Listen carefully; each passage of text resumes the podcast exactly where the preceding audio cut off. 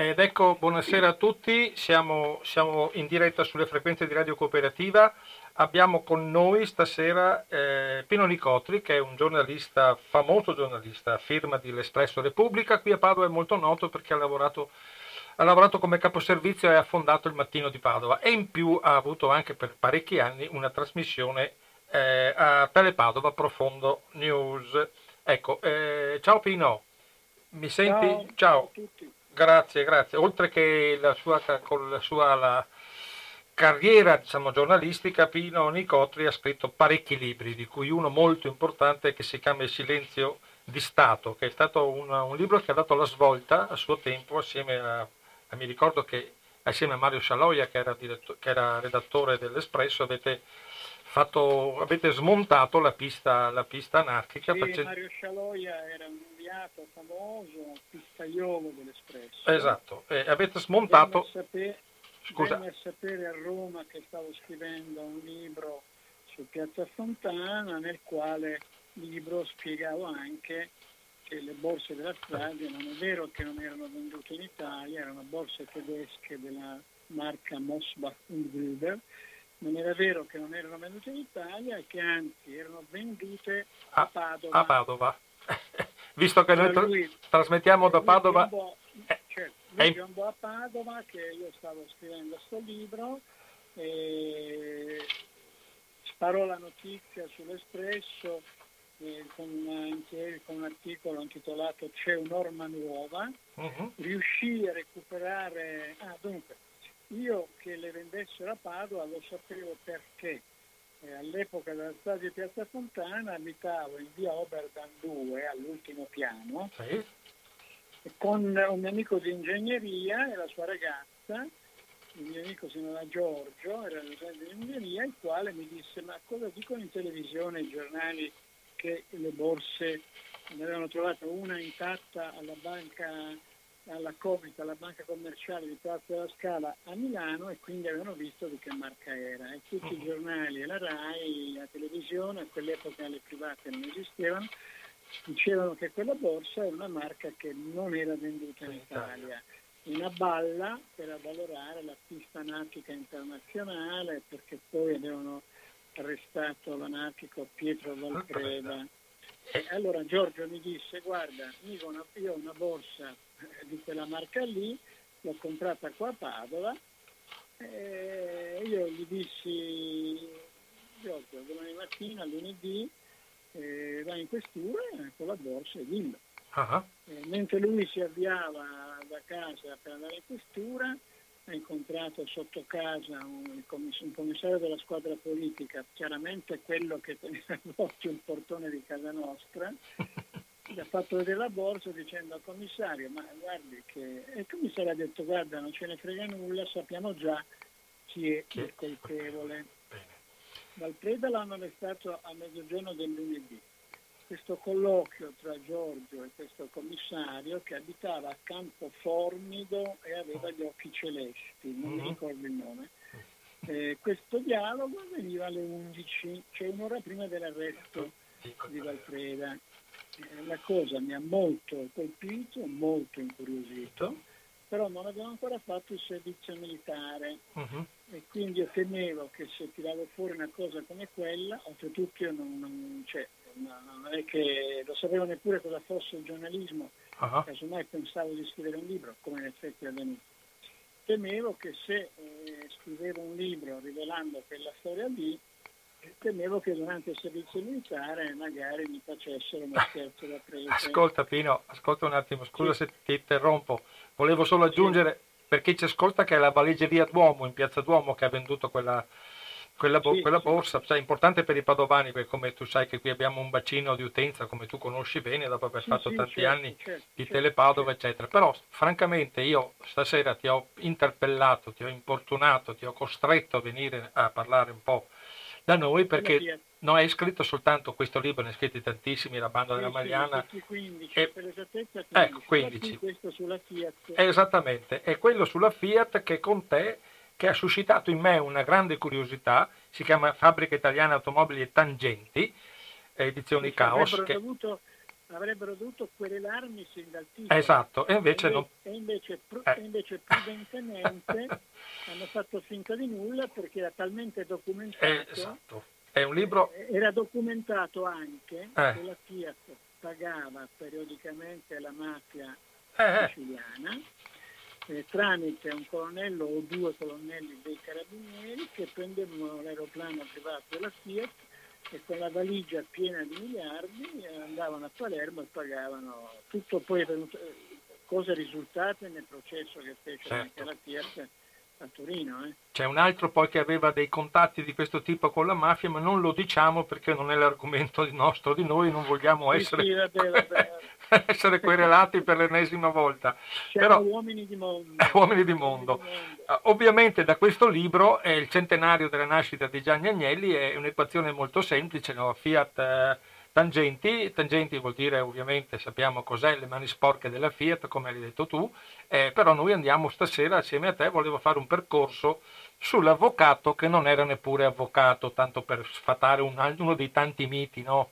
Il bracciale, sì, l'avvocato Gianni Agnelli, esatto. tutti hanno sempre scritto Chia. avvocato con la A maiuscola, maiuscola non era in realtà era laureato in giurisprudenza ma non era avvocato perché per diventare avvocato in Italia devi prima fare un tirocinio di un anno e mezzo o in, uno, studio, in uno studio legale. Figurati se Gianni Agnelli si metteva a fare un tirocinio di anno e mezzo in uno studio legale. Vabbè avrebbe potuto far finta di fare il tirocinio lo potevano regalare tirocinio, però poi doveva anche fare un esame di Stato per superarlo. Esatto. E lui è rimasto, eh, è rimasto un laureato in giurisprudenza, non aveva nessun bisogno del titolo di avvocato, perché aveva la Fiat, e, e, e però stranamente eh, tutti i giornalisti italiani quando scrivevano di lui, quando parlavano con lui, e ancora oggi quando si parla di lui, l'avvocato con la A maiuscola. E sappiamo che questa A maiuscola a noi, per esempio, è costata, cioè tanto per andare subito sul pezzo, tu hai scritto un bellissimo post qualche mese fa, che è quello che ha suscitato mia, la mia curiosità e ti ho interpellato, eh, i quattrini regalati dallo Stato italiano alla Fiat si è messo sui suoi conti correnti privati in banche svizzere più di mille miliardi di lire. Tanto per far capire sì, chi ci ascolta quando, che andiamo giù di brucio. Cioè, hai capito? Cioè, non... quando, quando, Maroni era ministro di Pare del Lavoro, sì? disse che la Fiat dal dopoguerra aveva avuto un regalo dallo Stato come aiuti a fondo perduto un totale di un milione di miliardi di lire dell'epoca. Mi sembra pari quasi a tre quarti del debito pubblico italiano all'epoca di Maroni. Poi, quando Margherita Agnelli ha fatto causa alla madre, Margherita Agnelli era una figlia di Gianni Agnelli, è saltato fuori nelle inchieste giudiziarie che Gianni Agnelli si era portato all'estero in conti privati qualcosina con mille miliardi di lire Uh-huh. Cioè, poi vabbè all'epoca di Tangentopoli e, e, e Mani Pulite, inchiesta di Tangentopoli e Mani Pulite, si scoprì che la Fiat pagava regolarmente anche il pizzo alla mafia, come ho detto prima, ma pagava anche vari partiti, compreso il Partito Comunista nel Veneto pagava un maestro che era segretario responsabile non mi ricordo cosa del Partito Comunista. In Veneto? Sì, sì, non mi ricordo, ah. era difeso dall'avvocato Paolo Fortunati. Mm, sì, sì, beh, il tuo libro è micidiale, eh, devo dire per chi ha pazienza di, di, di, andarlo a trovare, perché purtroppo essendo è del 96 mi pare, no? Sì, non credo che esista più. Esiste, io l'ho, tro- io l'ho, trovato, l'ho trovato con un po' di pazienza tramite le reti attuali che si sa che si può trovare tutto a un prezzo anche modico, devo dire la verità, per cui invito chi vuole approfondire un tema che non è assolutamente noto, perché la censura, chiamiamola tra virgolette, ha fatto sì che eh, le figuracce che ha fatto l'avvocato Chiusano, tutti i suoi dirigenti, cose inenarrabili se uno analizza questo, sono state, da, da Tino Nicote, sono state eccezionalmente spiegate filo per filo perché ti sei avvalso delle sentenze, delle testimonianze di tanti personaggi, documenti, documenti, documenti in cui i nomi mitici no, degli amministratori della Fiat vengono veramente ridotti alla, alla, alla, alla, stregua di essere dei volgari corruttori e facendo vedere che loro lo fanno per far lavorare l'azienda, cioè non è che si sacrifichino per qualcosa, no? sappiamo che li hanno pagati. Però il problema della Fiat e di Agnelli in particolare, che volevo se tu vuoi velocemente raccontare un po' sì. perché, lui, no, sì. perché lui non occorreva che andasse a fare l'avvocato perché aveva tutt'altre, lo Beh, tirocinio certo, certo. aveva tutt'altre cose da fare fino al 66, cioè questo era un pollo d'oro della, dell'economia italiana, sappiamo che ha avuto il 18 politico a, a, Scienza delle Finanze, mi pare, quando era all'università, perché era andato in divisa per farsi dare il, voto, il 18 politico. No? E uno, uno, gli ha detto, mi meraviglio Agnelli, che lei sia venuta così, e non dico chi è perché ovviamente non voglio fargli fare, cioè voglio tenere l'argomento sul pezzo della giornata di oggi. Allora, Agnelli ne ha fatte anche da giovane di cotte e di crude. E poi andiamo dopo 66, quando ha preso il posto di Valletta, adesso ti lascio parlare, scusami le continue interruzioni. Vai avanti. Agnelli, no, giovane. Eh, semplicemente eh, durante il processo alla Fiat di Torino, a Torino, chiesi per esempio al magistrato Marcello Maddalena come mai nel corso dell'indagine sulle tangenti pagate dalla Fiat sui suoi fondi neri non era mai stata piazzata neppure una cimice ai piani alti di Corso Maccone, oh. né erano stati mai intercettati i telefoni. Il magistrato mi guardò come se io fossi matto, perché, cioè, come dire Nicotri, anche se qualcuno avesse preso questa iniziativa qui in tribunale, la Fiat l'avrebbe saputo a razzo mm. e avrebbe provveduto. No. E poi eh, misi le mani su un interrogatorio ancora segretato, quello del, del manager Carlo Signoroni, che spiegava per filo e per segno come, come venivano raccolti i fondi neri, fondi neri stoccati in Svizzera e in paradisi fiscali, mi pare Bahamas. Pubblicai questo documento sull'Espresso e Romiti incazzato nero mi denunciò personalmente per possesso e pubblicazione di documento giudiziario segretato evidentemente era incazzato come una iena perché un documento doveva restare segretato ma poi che sarebbe rimasto ignoto perché non è che qualcuno l'avrebbe poi reso noto una volta che fosse stato desecretato. Eh, mi, mi denunciò in, in, alla redazione milanese dell'Espresso, vennero due della finanza, due militari della finanza che mi chiesero chi mi avesse dato quel documento, io gli ho detto guardi che le fonti un giornalista serio non le rivela neanche sotto tortura. Eh certo. Dico quindi, siccome sono una persona educata, vi chiedo che balla preferite che mi racconti? Che mi è arrivato per posta, che me l'ha dato l'uccellino o che me l'ha dato un signore che non so chi sia, uno uh-huh. che è arrivato qui non mi ha fatto vedere i suoi documenti e mi ha regalato questo interrogatorio. Eh, allora, mentre i miei colleghi eh, sghignazzavano, come dire, eh, avete trovato un osso duro, cari finanzieri, i finanzieri molto educatamente e civilmente mi hanno detto no, guardi, noi le suggeriamo di dire che gli è arrivato, eh, che, che le è stato dato da qualcuno che gli è arrivato in forma anonima perché un domani che chi gli ha, ha fornito questo documento dovesse raccontare come stanno le cose, magari lei ci andrebbe di mezzo per ah. farsi testimonianza. E allora hanno verbalizzato quello che mi avevano suggerito di fare. Ascolta una cosa Pino, scusa, ma hai detto che alla fine il libro non ti ha querelato nessuno dal titolo, però mi pare che ci sia stato comunque qualche ostacolo nella tua inchiesta che hai avuto da parte, diciamo, un po' di tutti, non soltanto della Fiat, ma proprio del sistema Fiat, no? Beh, ovviamente il libro non è piaciuto al sistema Fiat e devo dire che siccome Agnelli aveva sposato una sorella di, di Carlo, era, eh, lui e, e l'editore dell'Espresso Carlo Caracciolo avevano sposato due sorelle, per sì. cui erano parenti. Mm. Eh, ho capito che eh, la pubblicazione non era stata gradita neanche ai, vertici, ai piani alti del gruppo L'Espresso. Ah. Oltretutto io ovviamente non avevo avvertito nessuno che avrei pubblicato quel libro perché erano, dire, non c'entrava nulla con il mio lavoro all'Espresso.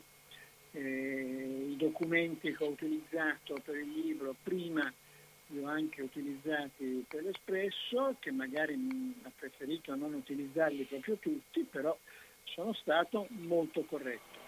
Sta di fatto che a un certo punto è stato pubblicato un libro che si intitolava Bibliografiat. Ah. Bibliografiat.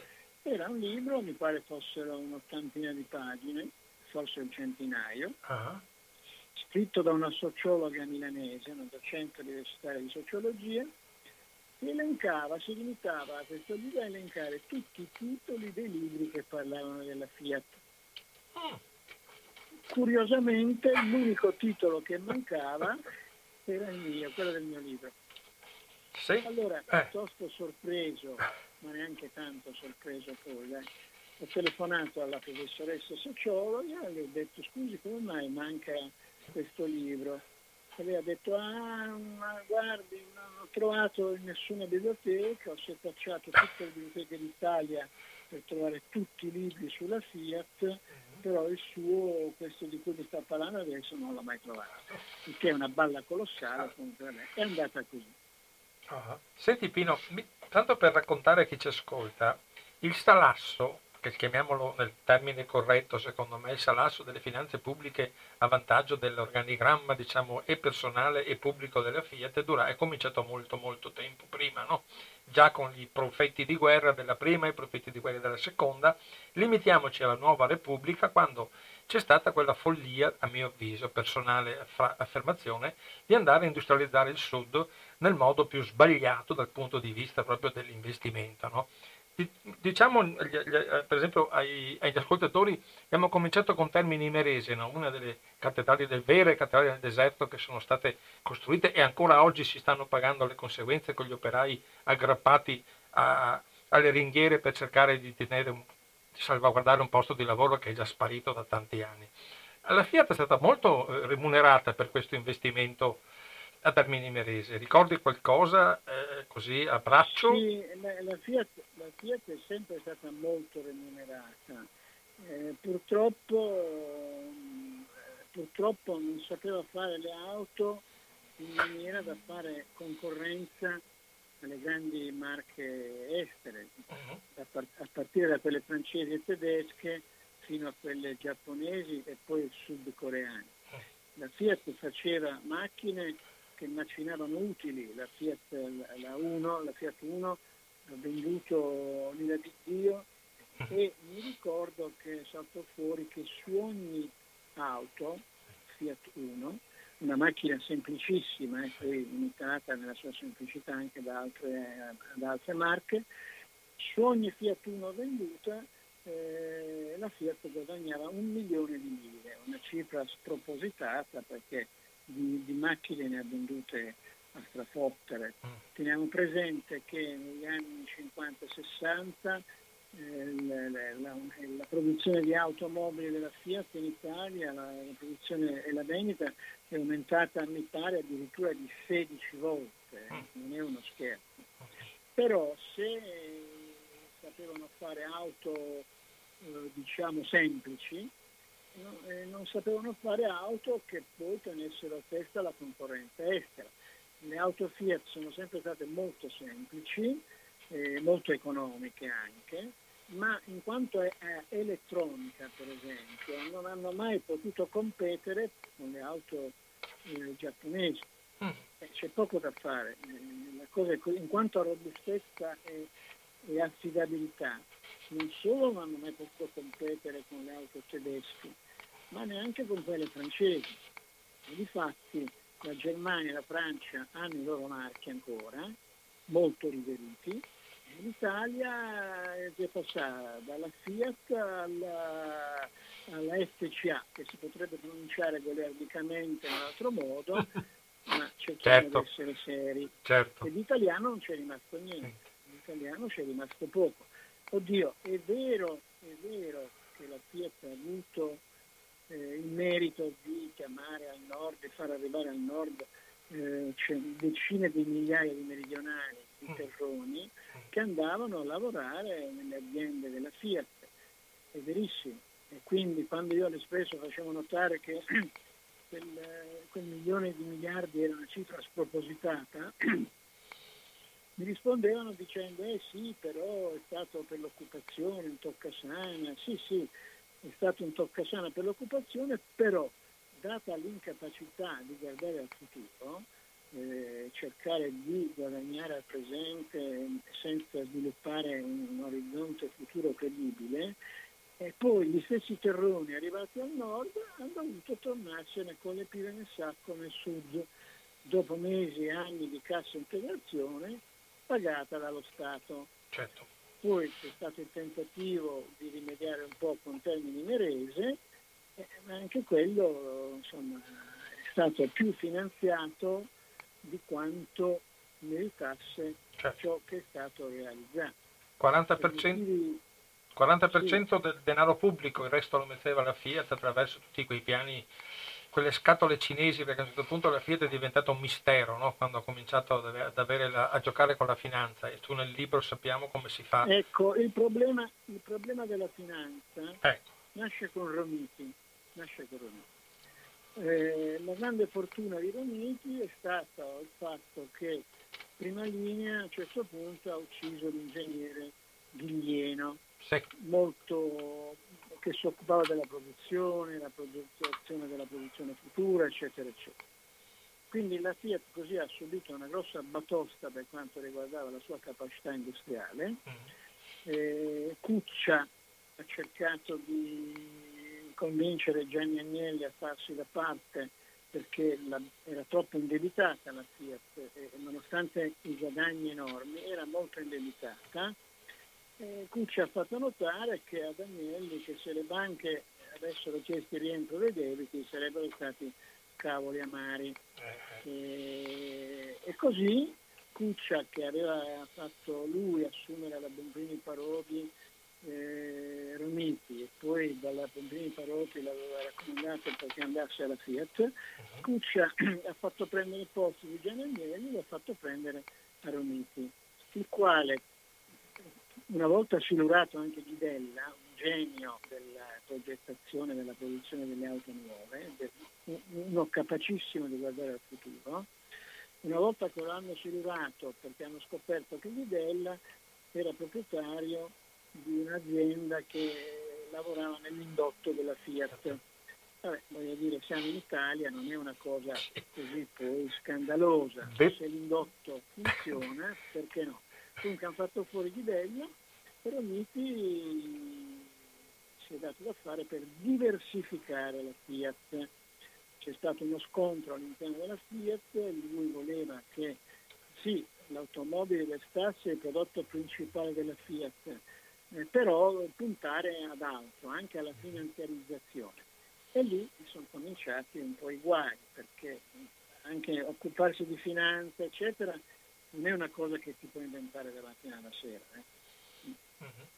Che poi, poi, oltretutto quello che a me dà un po' fastidio, tra virgolette, è quando tu mi dici giustamente che la Fiat correva il rischio di essere irizzata sotto un certo punto di vista, no? però mi pare che nel frattempo abbiamo percorso e qui siamo stati ancora abbastanza diciamo sul generico. Se andiamo a vedere i numeri, mi pare che in vent'anni hanno preso tanti di quei soldi di aiuti di Stato, che a quell'epoca si poteva perché l'Europa più di tanto non, non esisteva, però hanno fatto, certo. lavoro, hanno fatto, un lavoro, veramente sporco, perché poi mandano via il povero Ghidella perché ha questo piccolo conflitto di interesse e poi vai a vedere a Vaduz in Liechtenstein quando fanno le riunioni segrete dove c'è un, un magazzino di miliardi che devono in qualche modo giustificare e si nascondono tutti dietro a un dito alla fine. Cioè mi sembra un'operazione veramente veramente eh, terrificante, con il ricatto continuo, e tu adesso me lo racconti e me lo spieghi meglio, con il ricatto continuo dell'occupazione, perché la grande forza della Fiat qual era?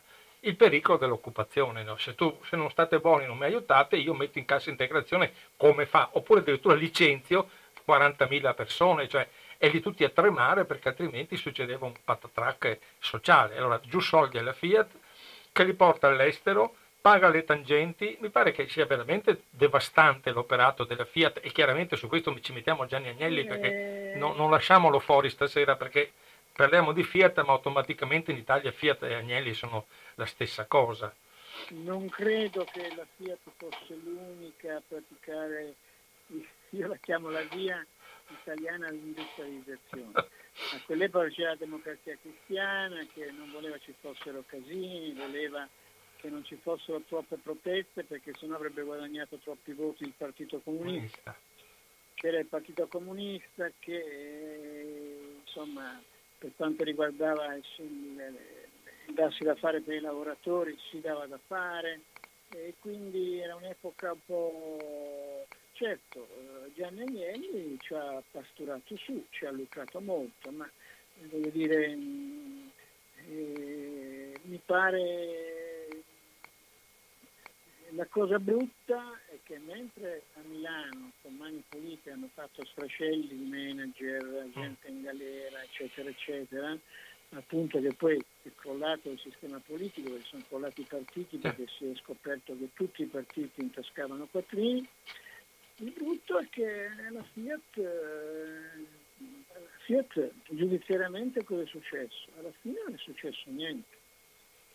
Alla fine non è successo niente. Così come non è successo niente, eh, la Fiat dopo la seconda guerra mondiale eh, si ritrova il vertice buttato fuori perché accusato tra l'altro di aver venduto durante la guerra allo Stato italiano camion e roba militare a prezzo salatissimo e di qualità, eh, di, di qualità Fiat, uh-huh. non eccesso e poi questo processo finisce in nulla perché c'è giustamente la riappacificazione, per carità, però una riappacificazione fatta eh, senza, eh, dire, senza chiarire quali sono le responsabilità non è una vera riappacificazione. Oggi tutti urlano perché a Parigi eh, sono, i latitanti mm. sono stati fermati, devono tornare in Italia, devono eh, scontare la giustizia sì. uguale per tutti, eccetera. Ma questo discorso per la Fiat non è mai valso, per gli Agnelli non è mai valso. E quindi voglio dire la Fiat ha sempre goduto di, corsie, di grandi corsie preferenziali. Perché? Perché prima della guerra, dire, con la con la, prima, con la seconda guerra mondiale è diventata una delle 10 o 8, adesso non ricordo bene, principali industrie italiane. Poi, come gli innocenti ebbe l'idea geniale di fare la lambretta, sì. un tubo con il motore. La lambretta cos'era? Un tubo con un sellino e con il motore. Un'idea geniale, semplicissima. Uh-huh. E così la Fiat ha avuto l'idea altrettanto geniale di lanciare le auto, la Topolino, eh, non se la ricorda nessuno, eccetera, eccetera. Poi però purtroppo la Fiat ha avuto anche il vizio che divorava le altre aziende automobilistiche, le divorava per poi farle morire e lasciare che ci fosse solo il, marco, il, marchio, il marchio, Fiat. Io mi ricordo la Innocenti, uh-huh. eh, l'Auto Bianchi, marche acquistate dalla Fiat, se non ricordo male, e poi sparite. Alla fine la Fiat si è trovata con un monopolio, alla, alla, fin fine, alla fin fine, si è trovata anche con un monopolio. Quando eh, gli americani chiesero di poter comprare l'Alfa Romeo, sì. eh, Romano Prodi fece la cazzata di dire no, no, e la diede alla Fiat per una pipa di tabacco che mi, mi pare non sia neanche stata pagata quella, del tutto quella cifra ridicola con la quale è stata regalata l'Alfa Romeo alla Fiat e l'Alfa Romeo che era un marchio di punta eh, eh, ha fatto delle belle auto però poi è rimasto eh, la Lancia eh, sono rimaste insomma, auto di nicchia ma una nicchia un po', un po asfittica un sì. po' stitica poi fagocitate, fagocitate anche quelle perché mi ricordo che quando l'ingegner Pesenti ha dovuto vendere la Lancia l'ha venduta alla Fiat simbolicamente per una, per una lira perché era talmente indebitata e la Fiat ovviamente sì. l'ha presa e poi, poi l'ha fatta morire perché l'interessante di queste operazioni non è tanto la, la, la, la conservazione del patrimonio diciamo meccanico e, e, dei marchi italiani, è perché lei ha fatto morire, come dicevi tu, con l'auto bianca, anche la Lancia che era una, una delle marche più prestigiose che avevamo in Italia, certo, è certo, stata certo. distrutta semplicemente per a, a, angosciose scelte commerciali. Nei rally vinceva l'impossibile e l'hanno fatta morire lo stesso. E tieni presente che all'ingegner Pesenti che andava a regalare la sì. sua eh, a, a, a, Gianni Agnelli, Gianni Agnelli gli fece fare un'anticamera molto lunga, oh. molto lunga, cioè anche il modo offensivo di fare. E questa, questo modo di fare è stato un modo ottuso perché? Perché con, queste, con questi marchi di qualità la Fiat avrebbe potuto diversificare la produzione e l'offerta in Italia e in Europa, e in Europa. avrebbe avuto la possibilità di, di, di, insomma, di affrontare meglio la concorrenza giapponese, sudcoreana, tedesca, francese, con delle macchine, con delle macchine che erano delle signore, avrebbero potuto essere delle signore macchine, perché l'Alfa Romeo e la Lancia erano delle signore macchine. Invece per mania di, di, di per volontà monopolistica eh, sono state eh, lasciate eh, appassire, appassire. E questo è stato un danno per l'Italia, perché alla fine si è trovata senza la possibilità di un'adeguata concorrenza sui mercati esteri. Eh, tieni presente che Agnelli è quello che dichiarava in un'intervista con la sua R un po' blesa, diceva che eh, la concorrenza è tale che resteranno solo le 4-5 grandi marche nel mondo. Ah. Eh, la Fiat sarà senz'altro tra queste 4-5 che eh, resteranno a dominare il mercato nel mondo.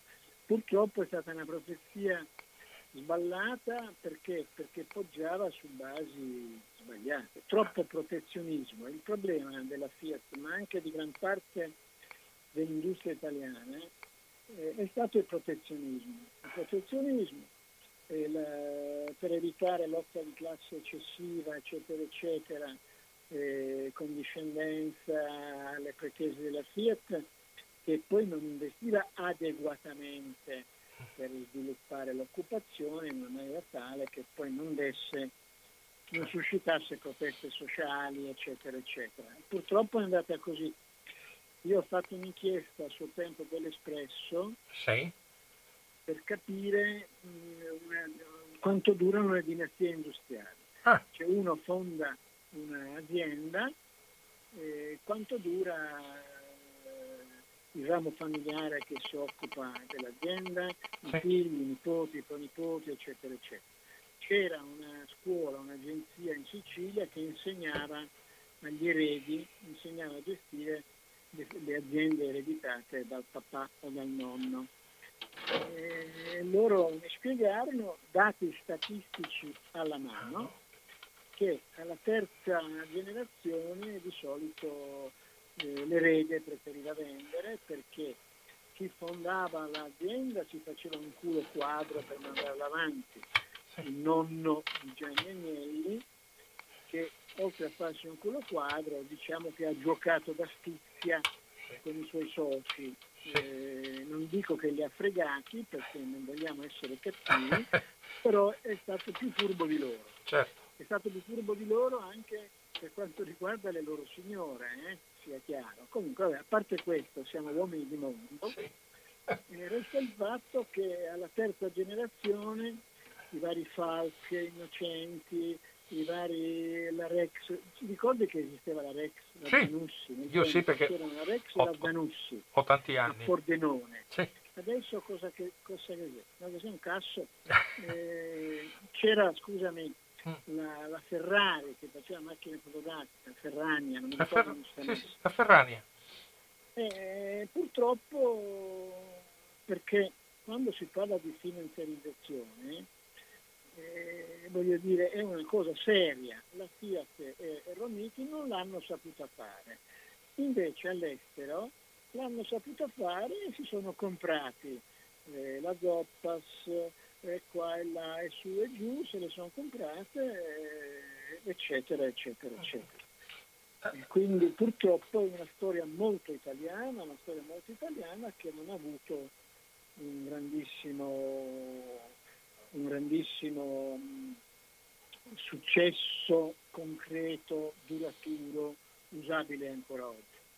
Fino... la cosa che mi ha sempre meravigliato di Gianni Agnelli è che veniva, oltre alla maiuscola di avvocato, che non era manco avvocato, era acclamato in tutte le sue amicizie, lui aveva, i giornali si sperticavano nel far notare che lui era grande amico di Henry Kissinger.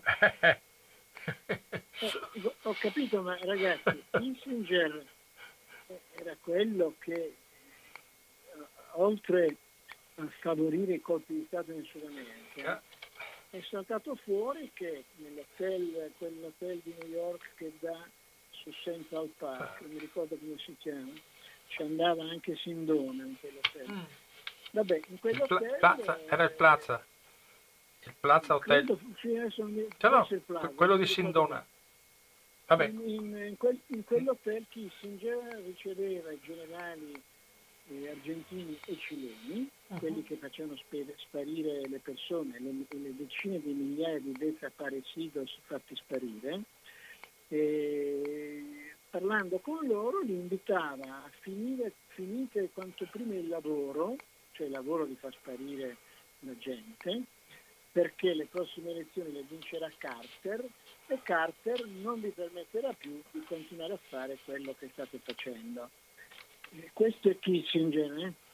E, mo, eh, Agnelli era amicone di Kissinger, nessuno mai ha intervistato Gianni Agnelli dicendo scusi ma lei non ha avuto qualche problema a essere grande amico di questo signore. Stiamo parlando del Kissinger che notoriamente minacciò Aldo Moro. Ecco, volevo arrivare a questo. Che, Grazie. Che se non Pre- prego? No, grazie, volevo arrivare proprio a questo, te l'avrei chiesto io, grazie che mi hai preceduto.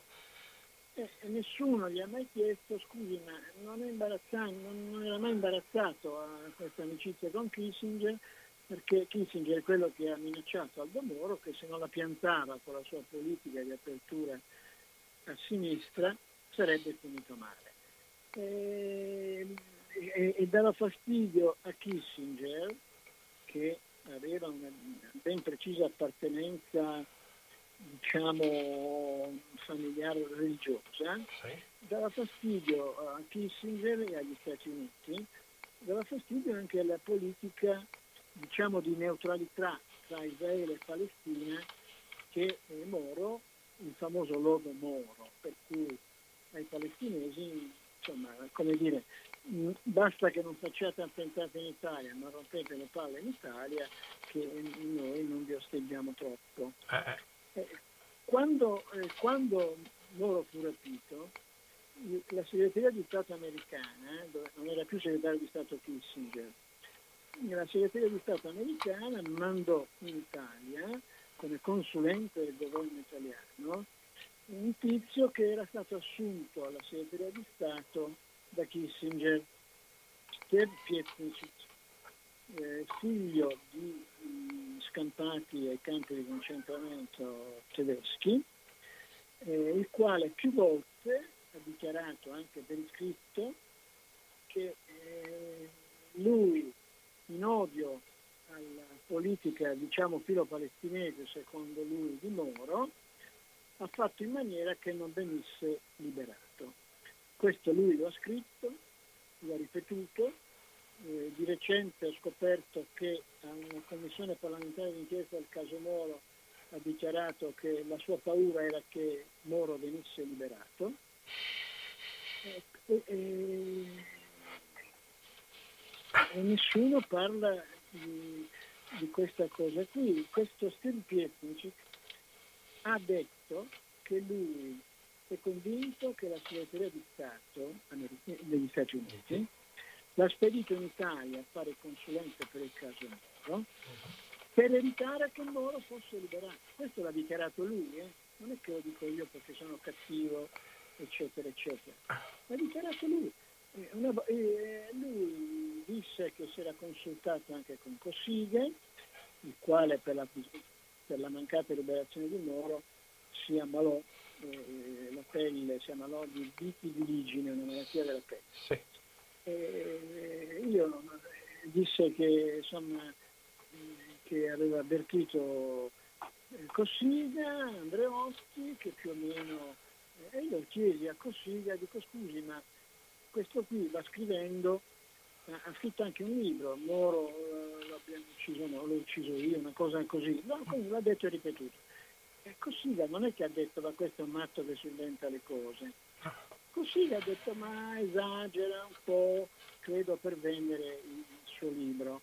Cioè, non è che lo hanno smentito in mm. questo suo ruolo di affossatore della possibilità che Moro venisse liberato lui si è vantato, questo Pietnicik, si è vantato di essere stato quello che ha fatto fare a Cucchiarelli, non mi ricordo come si chiamasse, ah. eh, il falso comunicato del brigatista del lago della Duchessa, quello, il falso comunicato che diceva che Aldo Moro era stato buttato, era morto, buttato nel lago ghiacciato, ormai ghiacciato della Duchessa nel Lazio.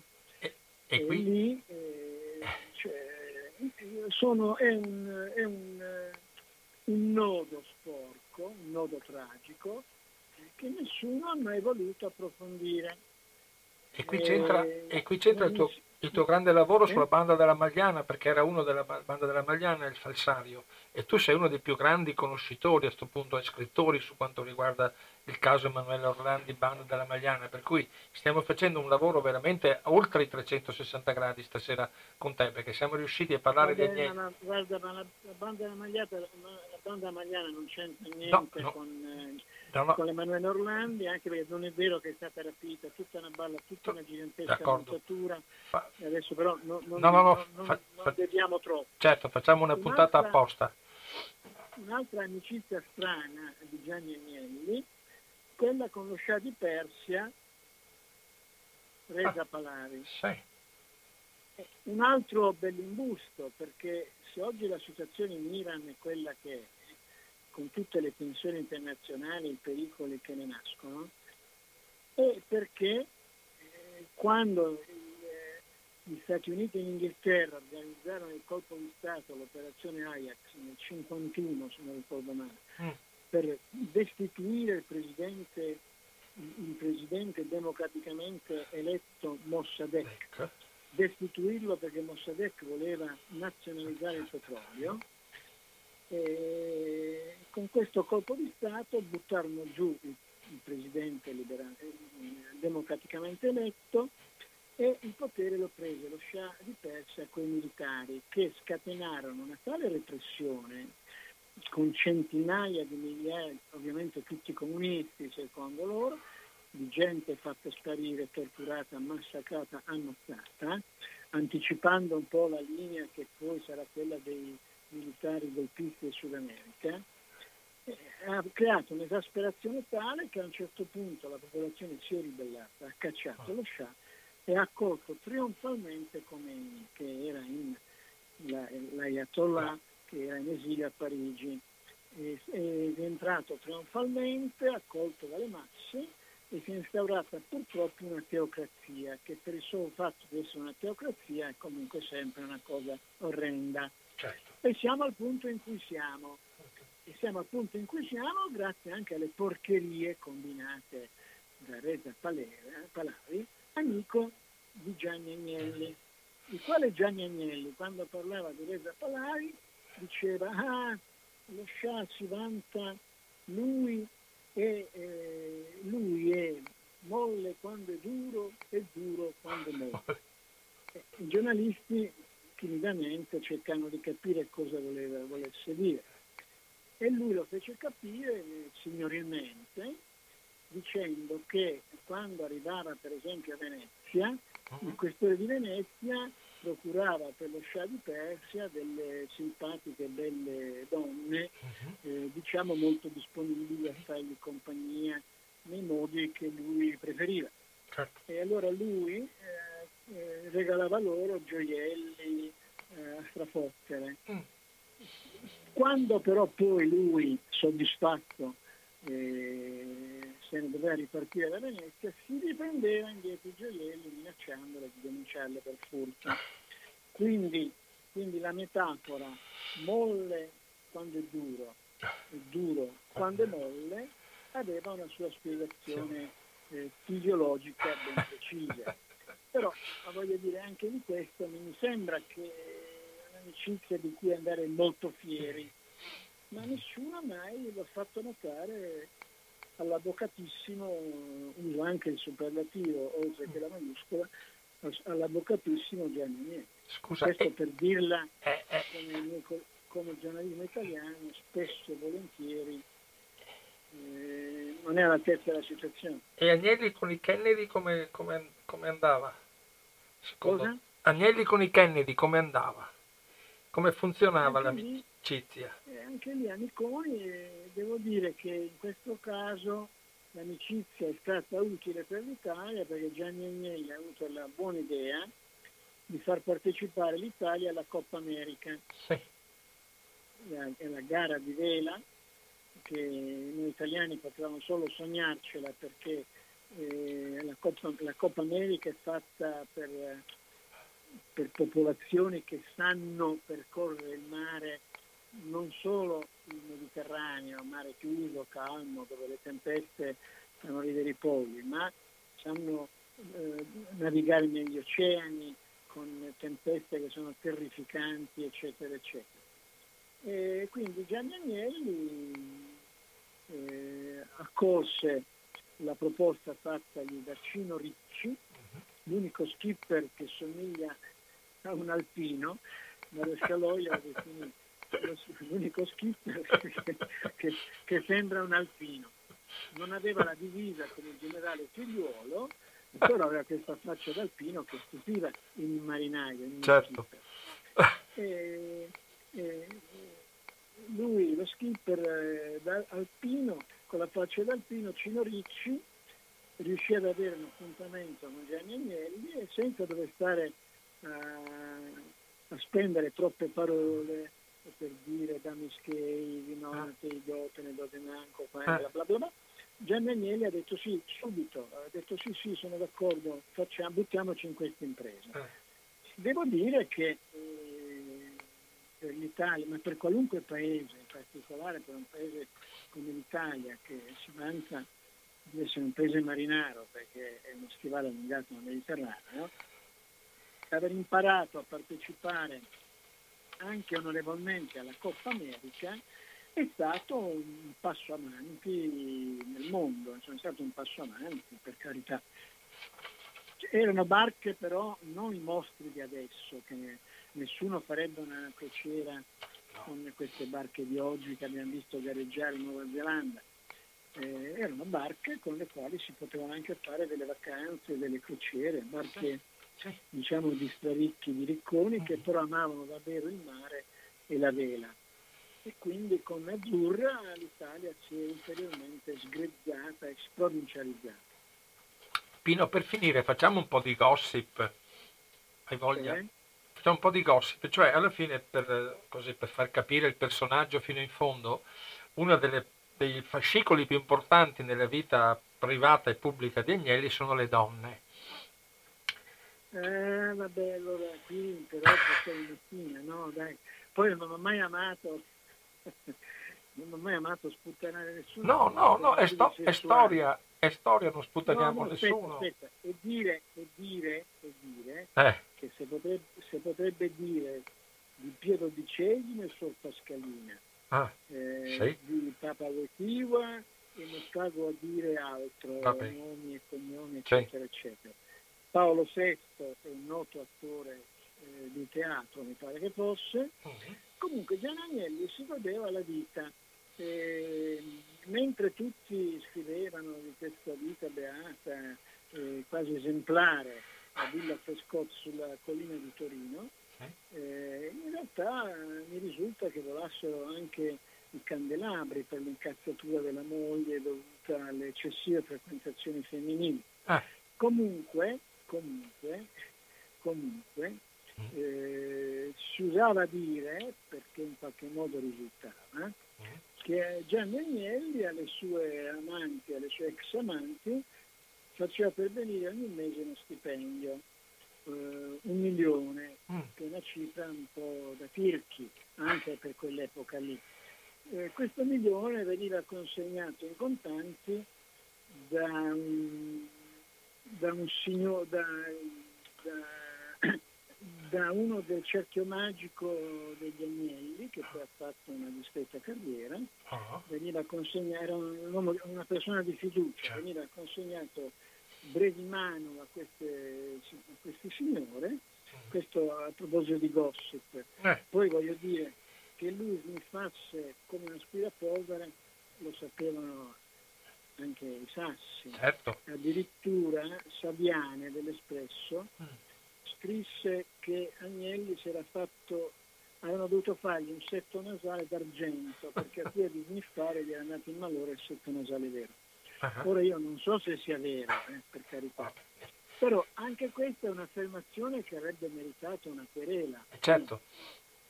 E invece tutti tagi, tutti driatesè. Eh, Forse la politica l'importante è che si parli, cosa che dici? Eh, sai, comunque, ti ripeto, lui giustamente si godeva la vita, eh, si vantava di avere, non è che si vantasse lui perché alla fine non è che lui fosse una faccia di bronzo, però molti vantavano il fatto che lui aveva partecipato alla campagna di Russia. Sì. Eh, quindi aveva rischiato la vita, l'eroismo, tutte queste cazzate. Sì. Eh, a parte che la campagna di Russia, di Russia, è uno di quei capitoli che, vabbè, Ho capito. diciamo che non c'è moltissimo, non c'è moltissimo di cui andare fieri. Certo. Ad ogni modo anche i cani sanno, sapevano che Gianni Agnelli veniva coccolato, gli veniva impedito in tutti i modi di esporsi al pericolo certo. e anzi veniva favorito perché eh, poteva disporre di champagne, di cibo buono, nonostante che i camion venduti dalla Fiat all'esercito italiano eh, fossero delle ciofeche, e mi raccontavano che d'inverno non potevano spegnere i motori dei camion certo. perché sennò non si sarebbero più riaccesi per i freddocani. Certo. Eh, cioè cose dell'altro mondo che però anziché dire caro signore, ma voglio dire cerchiamo magari di chiedere un po' scusa eh, al popolo italiano del quale tanto si blatera e col quale tanto ci si riempie la bocca e invece no, fu il vertice della Fiat fu epurato, poi fu rimesso in sella e dissero felici e contenti e siamo arrivati dalla Fiat alla FUCA. Grazie Pino, veramente non voglio, guarda siamo perfettamente in orario, anche se avessimo okay. fatto posta non ci saremmo riusciti a fare un lungo percorso su vita, eh, opere e miracoli della Fiat e di Gianni Agnelli e penso che chi ci ha ascoltato abbia avuto ampio margine di, di, anche di considerazione e di, e di, ricordo, perché molte volte si dimenticano le cose che tu hai raccontato, molte erano note, ma molte erano veramente esclusive che tu ci hai dato. Certo. Pino, Comunque ti, la, Fiat, la Fiat e Gianni Agnelli sono due esempi, sono due ritratti dell'Italia, dell'Italia reale, non certo. quella delle chiacchiere. Eh, dire, siamo, siamo molto bravi a a chiacchiere uh-huh. e anche a fare delle cose siamo molto bravi, uh-huh. però le facciamo più per tornaconto personale, ingigantendole a parole, che nell'interesse generale. E questo forse non è solo una caratteristica italiana, forse è una caratteristica di tutto il genere umano, uh-huh. non so. Beh, noi ci mettiamo del nostro. Eh sì, beh certo, ma sai, poi qui se va in Cesa, se confessi, esatto. se viene, se eh, se viene assolto e quindi esci che sei convinto di essere innocente e non hai fatto nulla. Grazie a Pino Nicotri, come dicevo all'inizio, autore di una quindicina di libri, molto importanti, specialmente quello sulla Fiat, quello sul segreto, sul segreto di Stato, eh, la cronaca criminale, poi è scritto Emanuele Orlandi, è scritto anche su, su, Giuliano Ferrara, l'ho scoperto preparando questa sì, trasmissione. Sì, sì, anche, su Giuliano Ferrara. Anche su Giuliano Ferrara Interessante. Allora... Ho scritto, ho scritto con Renato Brunetti ah. con, il, con, il, fondatore della Liga Veneta sì. e con la buonanima dell'ex preside di scienze politiche dell'Università di Padova, mm. eh, non mi ricordo il nome, Acquavia, Sabina ecco, Sì, sì.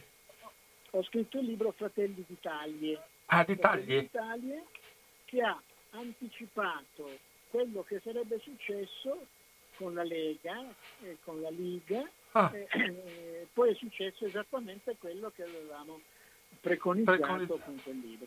Molto interessante. Farò una ricerca. Vabbè, grazie a te, no, gra- grazie a te, grazie agli ascoltatori che hanno avuto pazienza. Grazie Pino, eh, troveremo il sistema di fare un altro colloquio perché è estremamente interessante quello che tu ci racconti. Buona serata, grazie. Buona serata. Gra- grazie. Buona serata a tutti. Ciao, grazie ciao. Pino, grazie. Ciao, ciao, ciao, ciao grazie, ciao. Eccoci qua, eccoci qua. Adesso facciamo una pausa, facciamo una pausa perché è doveroso anche per, eh, per eh, stemperare un attimo, poi vi racconto le ultime, new, le ultime ricerche che ho fatto sulla famiglia Agnelli.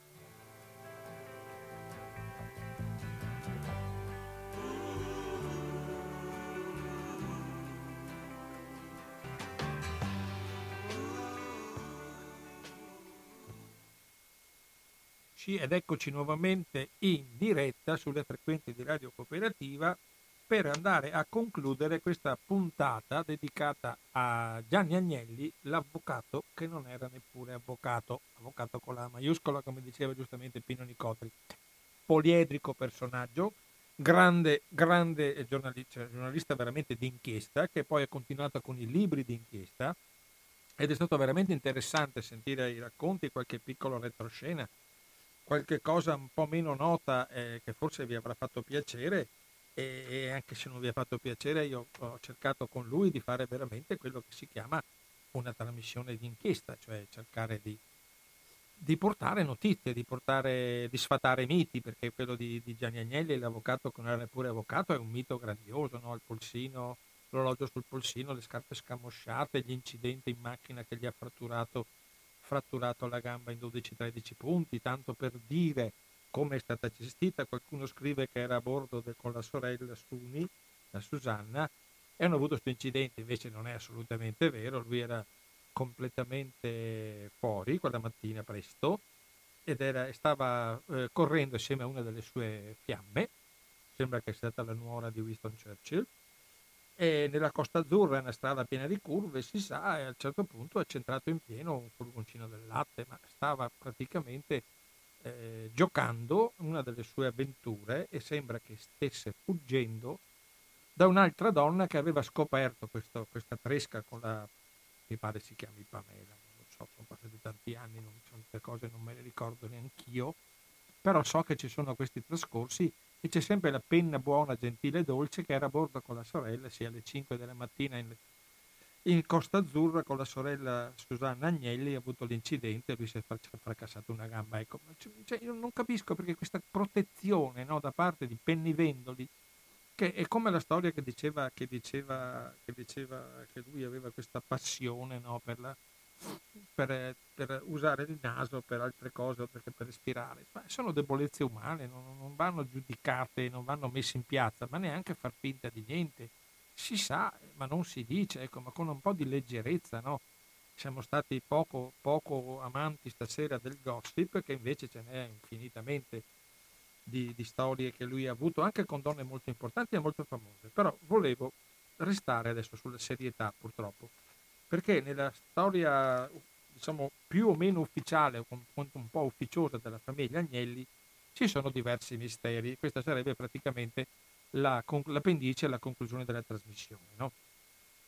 Per esempio, uno dei misteri molto, eh, molto nascosti, molto seppelliti, sepolti, proprio che non se ne deve parlare assolutamente più, è che la sera prima di un consiglio di amministrazione nel 1905, eh, Emanuele Caccherano di Bricheragio, che è il vero fondatore della Fiat, perché quando hanno fatto una, il famoso quadro dipinto in cui ci sono i fondatori, non, eh, Giovanni Agnelli, nonno, non c'è, è arrivato un attimo dopo e sembra che questo Emanuele, questo conte Emanuele Caccherano di Briccherano si sia suicidato la sera prima di un terribile consiglio di amministrazione della Fiat in cui do- voleva chiedere conto a Giovanni Agnelli, nonno dell'avvocato Gianni Agnelli che non è avvocato, circa l'amministrazione della Fiat, cioè per gli ammanchi, per la pessima gestione.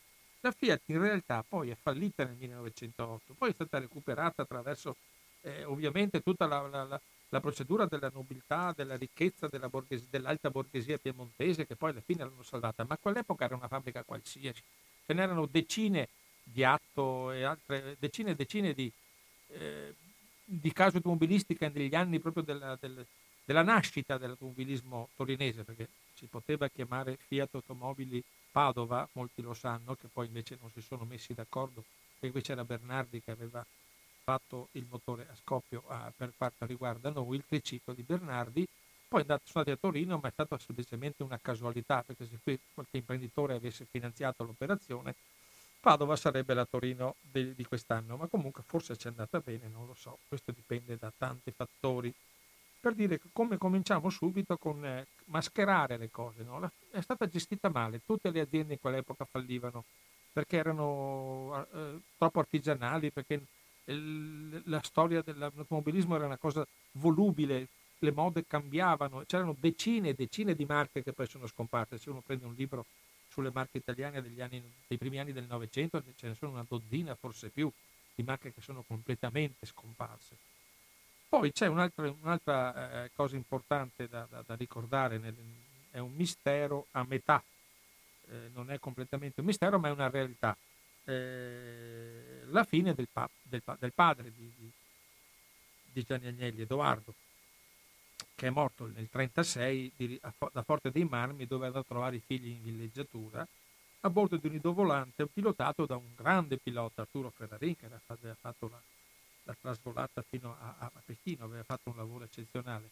E nel ritorno a Genova, che ovviamente avendo una certa disponibilità sono andati a fare una gita in idrovolante da Genova a Forte dei Marmi eh, a un certo punto si sono fermati all'atterraggio e sono arrivati i fotografi per immortalare questo fatto, un grande pilota, l'erede di una grande dinastia che già cominciamo nel 1936, la Fiat era già molto potente ed era anche molto ammanicata col regime per cui faceva parte anche di quella, di quella storiografia che abbia costruire dell'immagine della, della Fiat autarchica che combatte, ovviamente hanno combattuto mandando camion, eh, eh, come diceva poc'anzi Pino Nicotri, camion che non hanno mai brillato per efficienza, le, gomme, le nostre gomme ovviamente si squagliavano dopo pochi chilometri perché non avevano nessuna conoscenza di, di marciare sulle pietraie della, dell'Etiopia, problemi enormi con camion sempre, quasi sempre targati Fiat, c'era anche il camion Lancia, niente da dire, però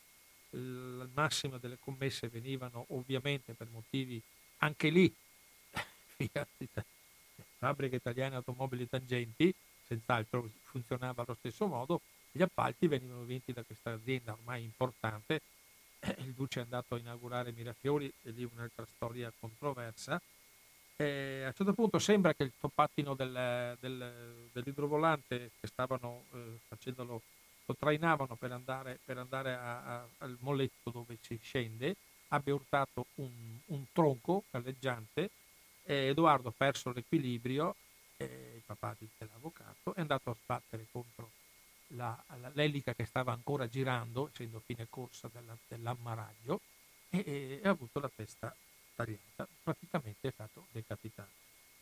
Ecco, poi c'è, c'è anche da dire un'altra cosa, anche la mamma dell'avvocato, la principessa Virginia Bourbon del Monte, anche lei è morta in un incidente eh, stradale stavolta, perché eh, si dice, è rimasta vedova, che avesse una, una certa vita pubblica molto, molto, bella, molto interessante, molto utile anche per, per quanto riguarda il bel mondo. Ha sempre curato i suoi figli, nessuno può dirle niente come madre, però aveva una debolezza, un amante, un amante famoso che si, la famiglia non voleva che se ne parlasse, che era Curzio Malaparte.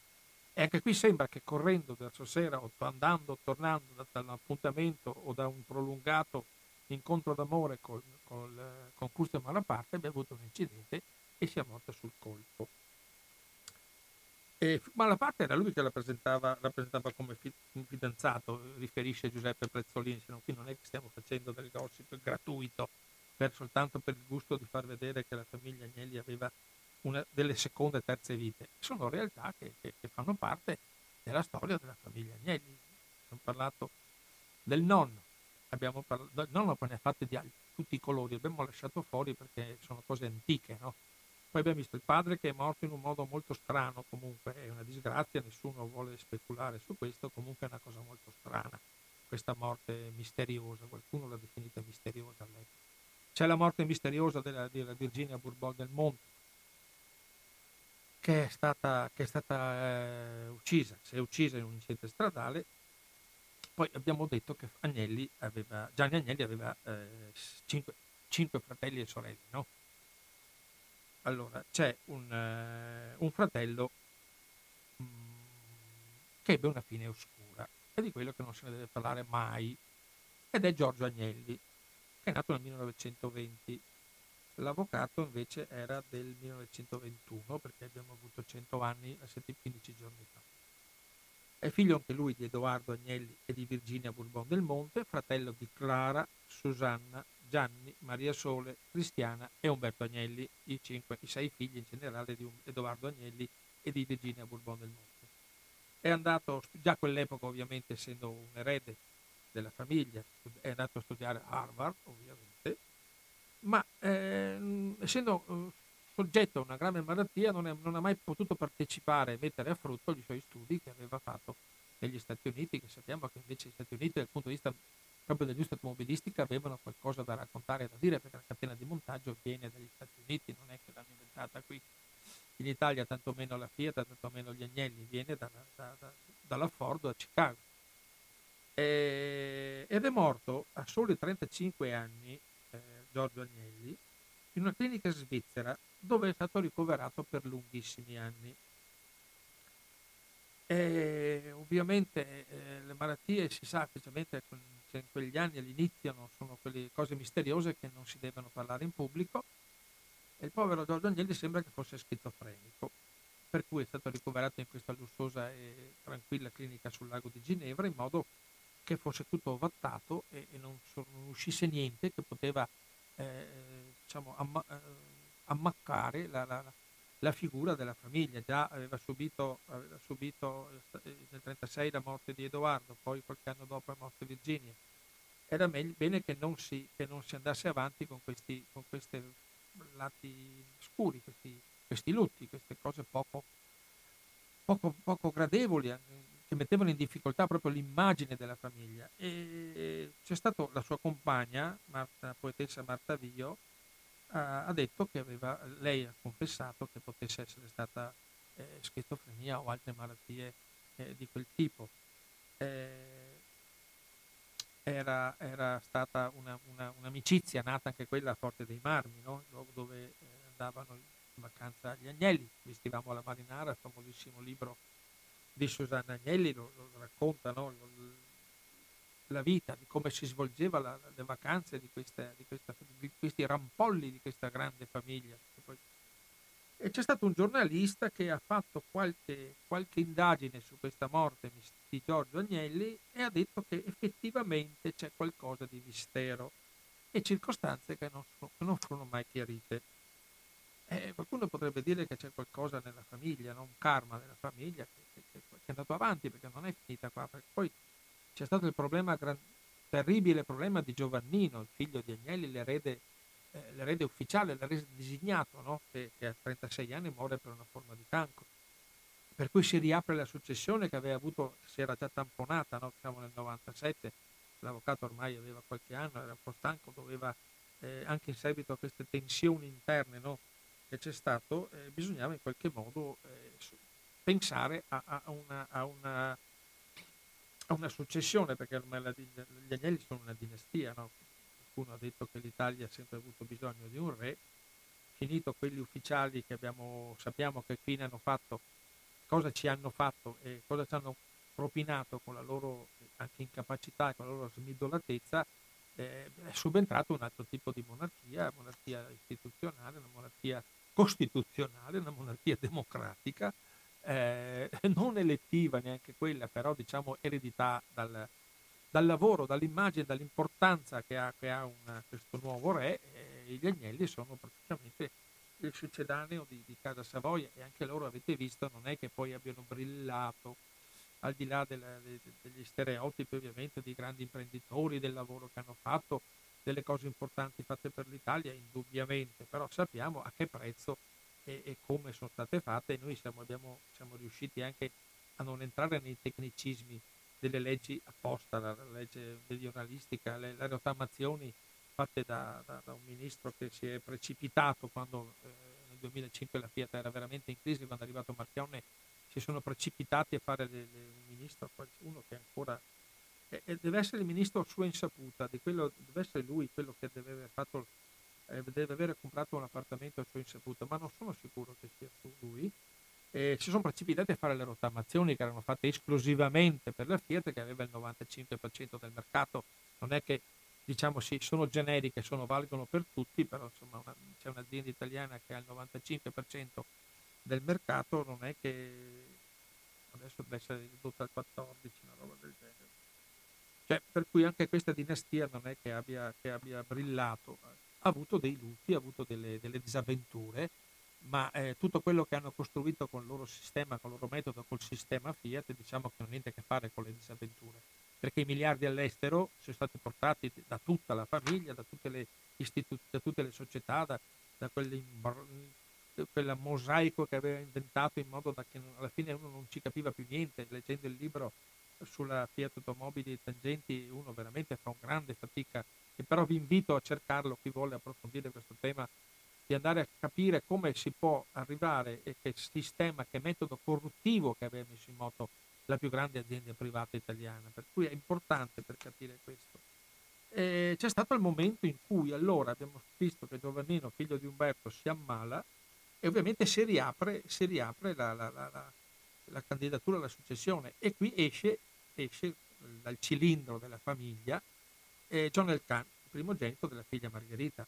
Ma Edoardo, figlio di, di Gianni, non è d'accordo su questo scavalcamento che viene a subire. Edoardo è un ragazzo debole, un ragazzo eh, che aveva qualche, probabilmente, eh, qualche problema caratteriale, era comunque aveva delle idee buonissime perché aveva studiato, credeva nelle energie alternative, voleva che, che la Fiat si, si, met, si, dedicasse subito a, ridurre l'impatto ambientale dell'automobile con bassi costumi, eh, consumi.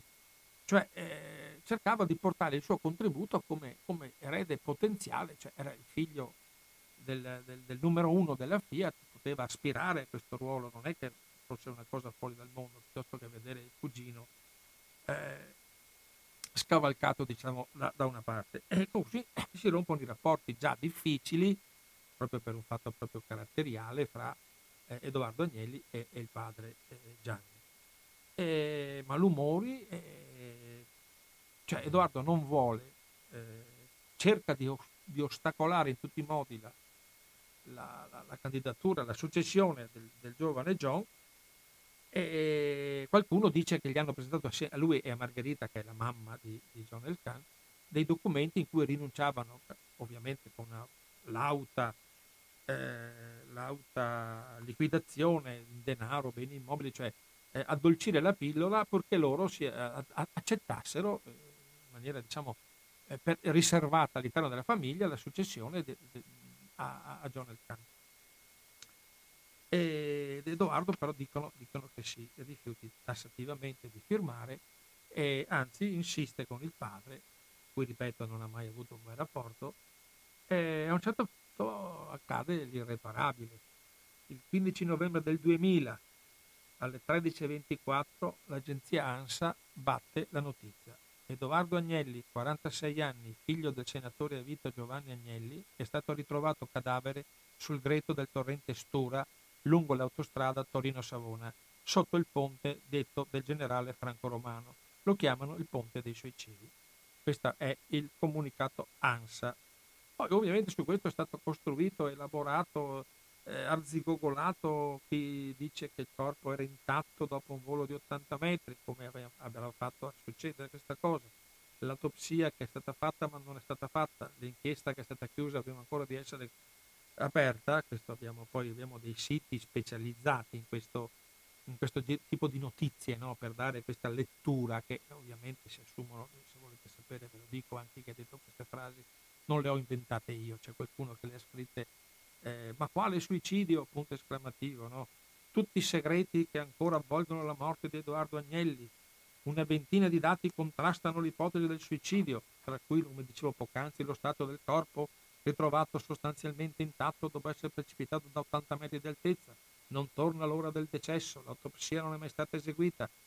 L'indagine fu chiusa prima ancora di essere aperta. Ecco, questa è la situazione dei misteri, purtroppo eh, riguardano sempre delle persone che ovviamente eh, su questo sappiamo che ognuno ha la propria personalità, la propria, la propria situazione e deve far fronte a quello che accade in tutti i modi. È stato un po' un mistero, una sorpresa, è stato una, un colpo, una mazzata terrificante ovviamente, al di là delle, del fatto di rapporti interpersonali non eccessi con il figlio.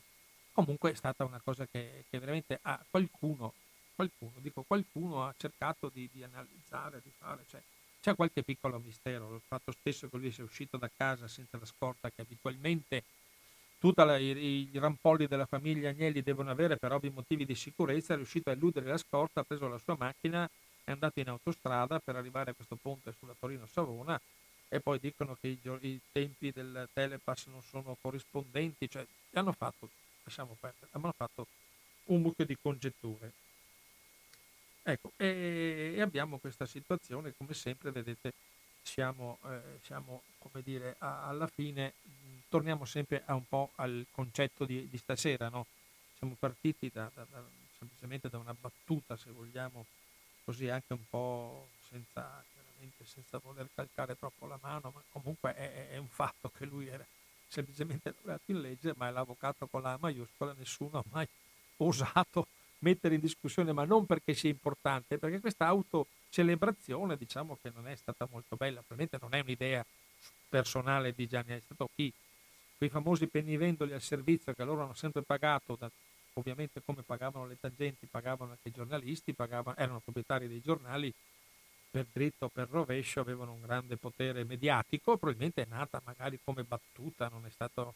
Poi è rimasto così nell'immaginario collettivo all'avvocato, quello con la R, sapete un meglio di me, senza voler togliere niente alle sue capacità, che indubbiamente ci sono state, però sapete meglio di me, a questo punto, dopo quello che vi ha raccontato Pino Nicotri, quello che ho cercato di aggiungere io, e, giocare praticamente col mazzo truccato, insomma è anche un po' facile vincere le partite, perché la, la, i, le, le, centinaia di miliardi eh, sono reali, sono leggi, sono disposizioni della, della Cassa per il Mezzogiorno, cioè un insieme di cose che, che lo dicono, cioè i, i, finanziamenti del centro ricerche Fiat, i rifinanziamenti per, per Mirafiori, i finanziamenti per l'industria del sud, c'è anche Melfi, non Stermi Merese, poi c'è un'altra provincia di Benevento, eh, c'è tanti eh, particolari che vengono conti, sono stati continuamente foraggiati dal denaro pubblico, ecco perché dicevo che è un po' facile giocare col mazzo di carte truccato e vincere la partita. Poi vincere per un certo modo perché avete visto alla fine dovuto fare, eh, hanno dovuto fare tutti quanti questi pastrocchi finali con la Chrysler, eh, anche lì indubbiamente sapete meglio di me come potesse essere andata, portare la sede in, fiscale in Olanda, non pagare tutte le tasse in Italia, cioè dopo che l'hanno veramente hanno succhiato centinaia e centinaia di miliardi. Indubbiamente qualcuno glieli ha dati perché per fare le cose bisogna essere in due, nessuno è andato a Roma o chi per esso con la pistola puntata a dire tu adesso mi dai i soldi, altri, questa è una rapina. Casomai è successo quando è arrivato il povero Sergio Marchione che ha un po' cambiato le carte in tavola perché dopo un certo punto la Fiat era, era scoperta dal punto di vista manageriale, era scoperta dal punto di vista economico e, in più non volevano tirare fuori soldi per salvare l'azienda e lui è stato, un, è stato bravissimo, è stato bravissimo perché, perché è riuscito a salvare un'azienda che stava veramente messa molto male dal punto di vista economico, modelli vecchi e modelli sbagliati, la Duna, vi faccio solo un esempio, un'azione in Brasile, vabbè, ma faccia parte del gruppo Fiat. Una concorrenza che è diventata ferocissima, eh, oltre che eh, quella europea è arrivata la concorrente giapponese e coreana, che sono micidiali dal punto di vista anche del rendimento delle, delle, delle macchine, cioè gli, sugli optional sono, hanno sempre vinto la loro battaglia iniziale con, con, la fornitura, proprio l'offerta di optional a tutto spiano, mentre qui dovevi pagare tutto, anche lo specchietto retrovisore all'inizio negli anni 60. E a un certo punto Marchionne capisce che gli azionisti non vogliono investire, e, pur arricchendosi a dismisura con gli utili, che il, ce li facevano sempre usfarmi fuori e poi caricavano tutto ovviamente sugli, sugli ammortizzatori sociali che erano a carico nostro e gli utili invece se li privatizzavano loro, che è un gioco antico ma se, che funziona benissimo, questo privatizzare gli utili e, e, e, socializzare i costi è una cosa facilissima da fare se hai governi che sono lì per aiutarti, per darti una mano, per darti quello che tu chiedi, in cambio ovviamente de, de, di, di, ridurre il minimo le tensioni sociali. E a un certo punto lì eh, sono dati eh, lì a un certo punto Marchione ha fatto veramente un capolavoro, perché ha detto la Fiat è un problema dell'Italia, senza aiuti di Stato, un'altra volta gli aiuti di Stato, la, la fabbrica può chiudere.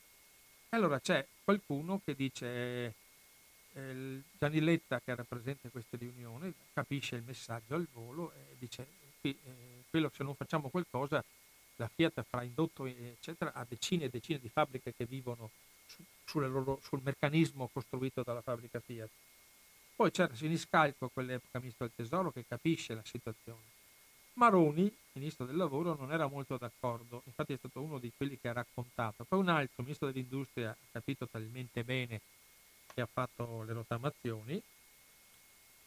Eh, allora, facciamo solo un esempio. La, la, se questa riunione è stata fatta, uh, stata fatta uh, in agosto del 2005, al 28 luglio già erano partiti 81 milioni di investimenti Campania, Molise e Piemonte, 49 milioni per investimenti ad Atessa in provincia di Chieti, 300 milioni di euro ad Alcipe per investimenti a Pomigliano nel 2009, eh, 10 milioni, 1 milione e 8 a Fiat Powertrain che poi andiamo, se andiamo a cercare nel 2010 andiamo a cercare, Fiat Powertrain è una che ne ha fatto di tutti i colori all'epoca delle tangenti. Poi abbiamo ancora la Powertrain nel 2011 l'Iveco di Foggia la Sevel di Chieti e avanti di questo passo compreso per esempio come dicevo poc'anzi il centro ricerche Fiat. Eh, qui è tutti sono dati che vengono da, da, da dalla Gazzetta Ufficiale Europea, nei decreti dei ministri e nelle delibere del CIPE.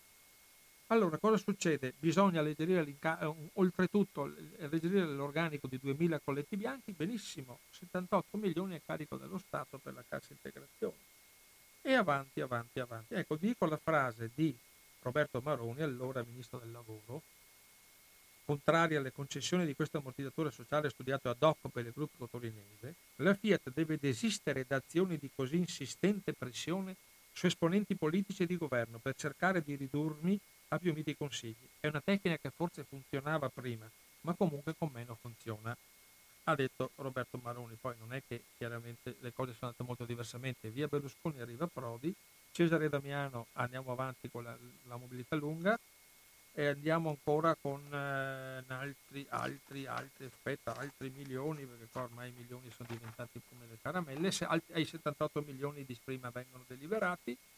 Guglielmo Epifani, segretario generale della CGL, disse va bene, ma poi la Fiat non chiede più nulla. Ecco, questa è una frase, povero Guglielmo Epifani, che ha tutta la mia stima e la mia ammirazione per il lavoro che ha fatto come segretario della CGL e come sindacalista in generale, e adesso come senatore, se non mi sbaglio, è una persona che io ho sempre stimato e ho sempre ammirato per la lucidità, comunque dare a dire alla Fiat che non chieda più nulla è un po' come domandare a un bambino che non mangi più gelati dentro una gelateria.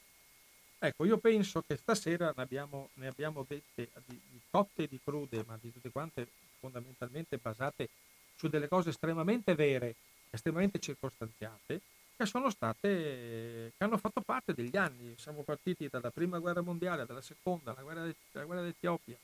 Eh, la Fiat ci ha sempre guadagnato, nel piano Marshall ci ha guadagnato, con la Repubblica eh, ci ha guadagnato perché venivano tranquillamente foraggiate tutte le sue esigenze in nome della, della pace sociale e, e, sappiamo che i soldi non sempre erano destinati a opere di bene, per cui questa è la realtà. Siamo a 100 anni dalla nascita di Gianni Agnelli, l'avvocato non era neppure avvocato, abbiamo cercato di evidenziare le varie situazioni e le varie cose che sono accadute a Torino all'interno della famiglia e abbiamo cercato nei limiti delle nostre possibilità di raccontarvi qualcosa. Io ringrazio ancora Pino Nicotri cito il suo libro per chi vuole approfondire questo tema perché è un libro interessantissimo.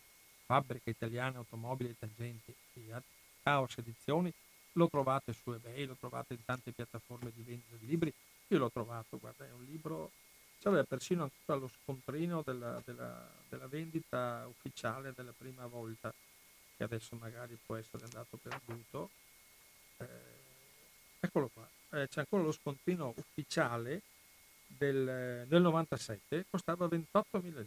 Eccolo qua, Libreria Duomo, Piazza Duomo Milano, l'aveva venduto, il proprietario ha tenuto a dimostrazione della validità di questo libro. Pino Nicotto ha scritto tanti altri libri sulla banda della Magliana, su, su avete sentito, sul caso Orlando, eccetera, Malvena Orlando, eccetera. Allora, io adesso eh, vi saluto, vi ringrazio. Bruno Maran vi auguro una bellissima serata, restate eh, sulle frequenze radio cooperativa. L'appuntamento su, per quanto riguarda Finestre sulla storia, attenzione, scrivetelo bene sulle vostre agende perché è molto importante. Ci risentiremo il primo giugno, che è sempre un martedì, e abbiamo un libro interessante. È una riedizione di un libro del, del 96, è stato stampato, ristampato adesso, aggiornato e corretto, ed è un libro che si occupa della La Volante Rossa. Questo è il titolo. È una cosa molto controversa, molto interessante, molto particolare.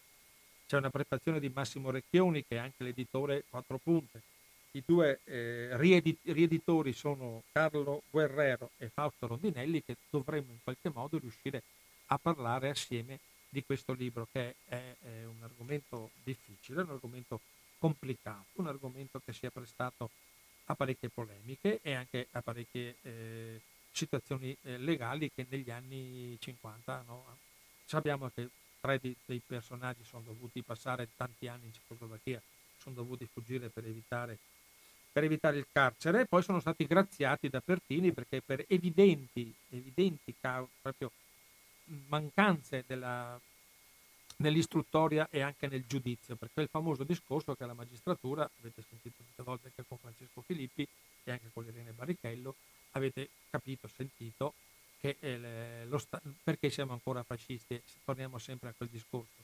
La magistratura negli anni 50 era la stessa magistratura del, dell'epoca fascista, eh, la polizia lo stesso. C'è stato un insieme di cose al punto che questi qui hanno fatto parecchi anni di esilio in Cecoslovacchia, eh, fatti fuggire, dicono aiutati, questo è un problema che valuteremo assieme a, agli autori, eh, sono rimasti in Cecoslovacchia comunque a fare una vita durissima. E questi sono stati graziati, ecco, come Pino giustamente diceva, Pino Nicotti poc'anzi, l'argomento della, quel triste momento che c'è stato eh, una ventina di giorni fa, un mese fa, dell'aver riscoperto tutte queste persone che si erano rifatte una vita attraverso eh, proprio una, anche una, una, dottrina, un lodo, una qualcosa. E indubbiamente i problemi legali e giuridici rimangono, però secondo il mio punto di vista andavano gestiti in modo diverso. Non doveva diventare oggetto di scambio e oggetto di propaganda, perché la magistratura le leggi sono una cosa, la politica è un'altra. E invece secondo me c'è stata una commistione delle cose. Infatti avete visto che due sono già state date, è state concesse ovviamente la, la decadenza dei, te, della, dei, termini, perché è la prescrizione. Gli, gli altri otto stan, staranno lottando, non lo so, è un problema che io ovviamente non posso né commentare più di tanto né, eh, né diciamo, eh, portare come, come esempio, dico soltanto che c'è stata una commistione poco chiara. Ecco.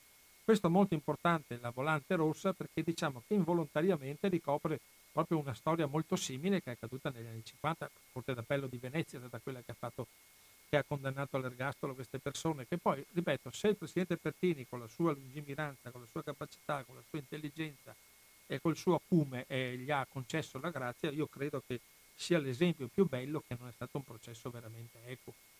Non, c'era la corte, c'era la Corte di Giustizia come adesso, che sapete che si è messa in moto per altri motivi. Ecco, allora facciamo un brevissimo eh, eh, repêchage. Martedì 1 giugno, La Volante Rossa con Massimo Recchioni, editore e prefattore. Carlo Guerrero e Fausto Rondinelli, i due autori che hanno riscritto un libro che avevano già pubblicato tanti anni fa. Vi, vi auguro una buona serata, restate in ascolto sulle frequenze di Radio Cooperativa. Io vi abbraccio tutti da lontano e adesso andremo verso la zona bianca e potremo forse anche abbracciarci se ci vediamo.